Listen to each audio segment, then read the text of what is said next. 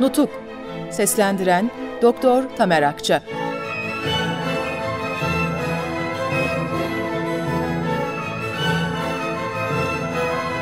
27. Bölüm Amerikan mandaterliği hakkında Bekir Sami Bey ile görüşmeler. Mustafa Kemal Paşa Hazretlerine. Saygıdeğer efendim. Memleketin siyasi durumu en son çizgisine geldi. Kendimize bir yön çizebilmemiz için Türk milletinin zarını atıp olumlu bir durum alma zamanı ise geçmek üzere bulunuyor. Dış durum İstanbul'da şöyle görünüyor. Fransa, İtalya, İngiltere, Türkiye'nin mandaterlik meselesini Amerikan Senatosu'na resmen teklif etmiş olmakla birlikte Senato'nun bu teklifi kabul etmemesi için bütün güçlerini kullanıyorlar. Bölüşümden pay kaçırmak elbette işlerine gelmiyor. Suriye'de aradığını bulamayan Fransa zararını Türkiye'den kapatmak istiyor. İtalya namuslu bir emperyalist olduğundan savaşa ancak Anadolu'nun bölüşülmesinde pay almak için girdiğini açıktan açığa söylüyor. İngiltere'nin oyunu biraz daha incedir.'' İngiltere, Türk'ün birliğini, çağdaşlaşmasını, gerçek bir bağımsızlık kazanmasını gelecekte bile istemiyor. Yeni imkan ve görüşlerle tamamen çağdaş ve kuvvetli bir Müslüman Türk hükümeti, başında hilafet de olursa İngiltere'nin elindeki Müslüman esirleri için kötü bir örnek olur. İngiltere, Türkiye'yi bütünüyle ele geçirebilirse kafasını kolunu koparır, birkaç yılda sadık bir sömürge durumuna sokar.'' Buna memleketimizde en başta ve özellikle dini sınıflar çoktan taraftardırlar. Fakat bunu Fransa ile dövüşmeden yapabilmek mümkün olamayacağından taraftar olamaz. Fakat Türkiye'yi bütün olarak korumak gereği duyulursa, yani bölüşmenin büyük askeri fedakarlıklarla yapılabileceğini anlarsa, Latinleri sokmamak için Amerikan görüşünü tutar ve destekler. Nitekim İngiliz siyasetçileri arasında zaten bu görüşe eğilimli olanlar vardır.'' Morrison gibi ünlü kimseler Amerika'nın Türkiye'de manda kurmasını istiyorlar. Başka bir çözüm yolu da Türkiye'yi Trakya'dan, İzmir'den, Adana'dan, belki de Trabzon'dan ve hele İstanbul'dan yoksun bıraktıktan sonra eski kapitülasyonları ve boğulmaya mahkum iç sınırlarıyla baş başa bırakmak. Biz İstanbul'da kendimiz için bütün eski ve yeni Türkiye sınırlarını içine almak üzere bir Amerikan mandasını kötünün iyisi olarak görüyoruz dayandığımız noktalar şunlardır. 1. Aramızda hangi şartlar altında olursa olsun Hristiyan azınlıklar kalacaktır. Bunlar hem Osmanlı vatandaşı olma haklarından yararlanacaklar hem de dışarıda bir Avrupa devletine dayanarak karışıklık çıkaracaklar, sürekli olarak müdahaleye yol açacaklar ve zaten göstermelikten ibaret olan bağımsızlığımızdan azınlıklar adına her yıl bir parça daha kaybedeceğiz. Güçlü bir hükümet ve çağdaş bir idare kurulabilmesi için Patrikhane'nin siyasi imtiyazları, azınlıkların kuvvetli devletler aracılığıyla yaptıkları sürekli tehditler ortadan kalkmalıdır.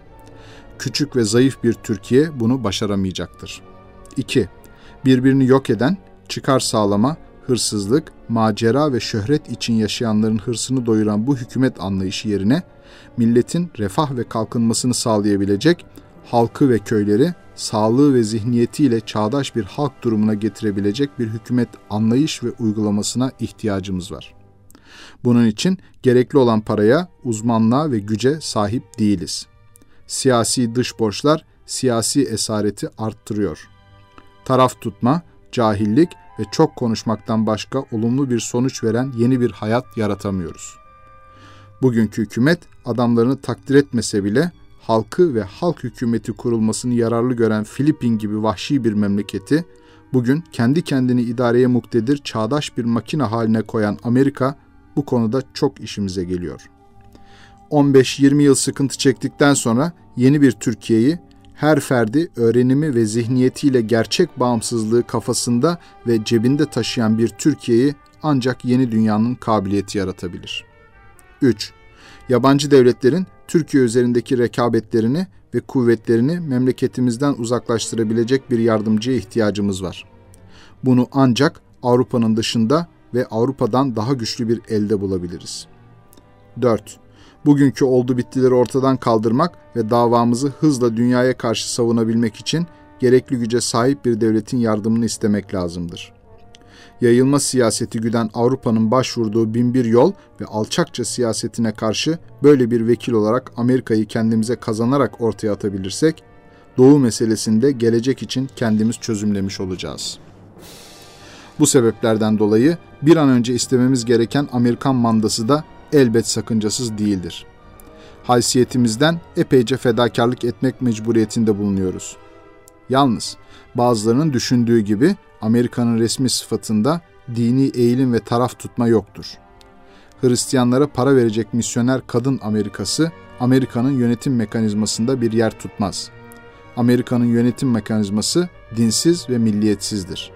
O, türlü cins ve mezhepten insanları çok uyumlu ve kaynaşmış olarak bir arada tutmanın yolunu biliyor. Amerika, doğuda mandaterlik yapmak, Avrupa'da başına dert açmak niyetinde değildir. Fakat onların onur meselesi yaptıkları şey, yöntemleri ve idealleriyle Avrupa'dan daha üstün bir millet olmak iddiasıdır.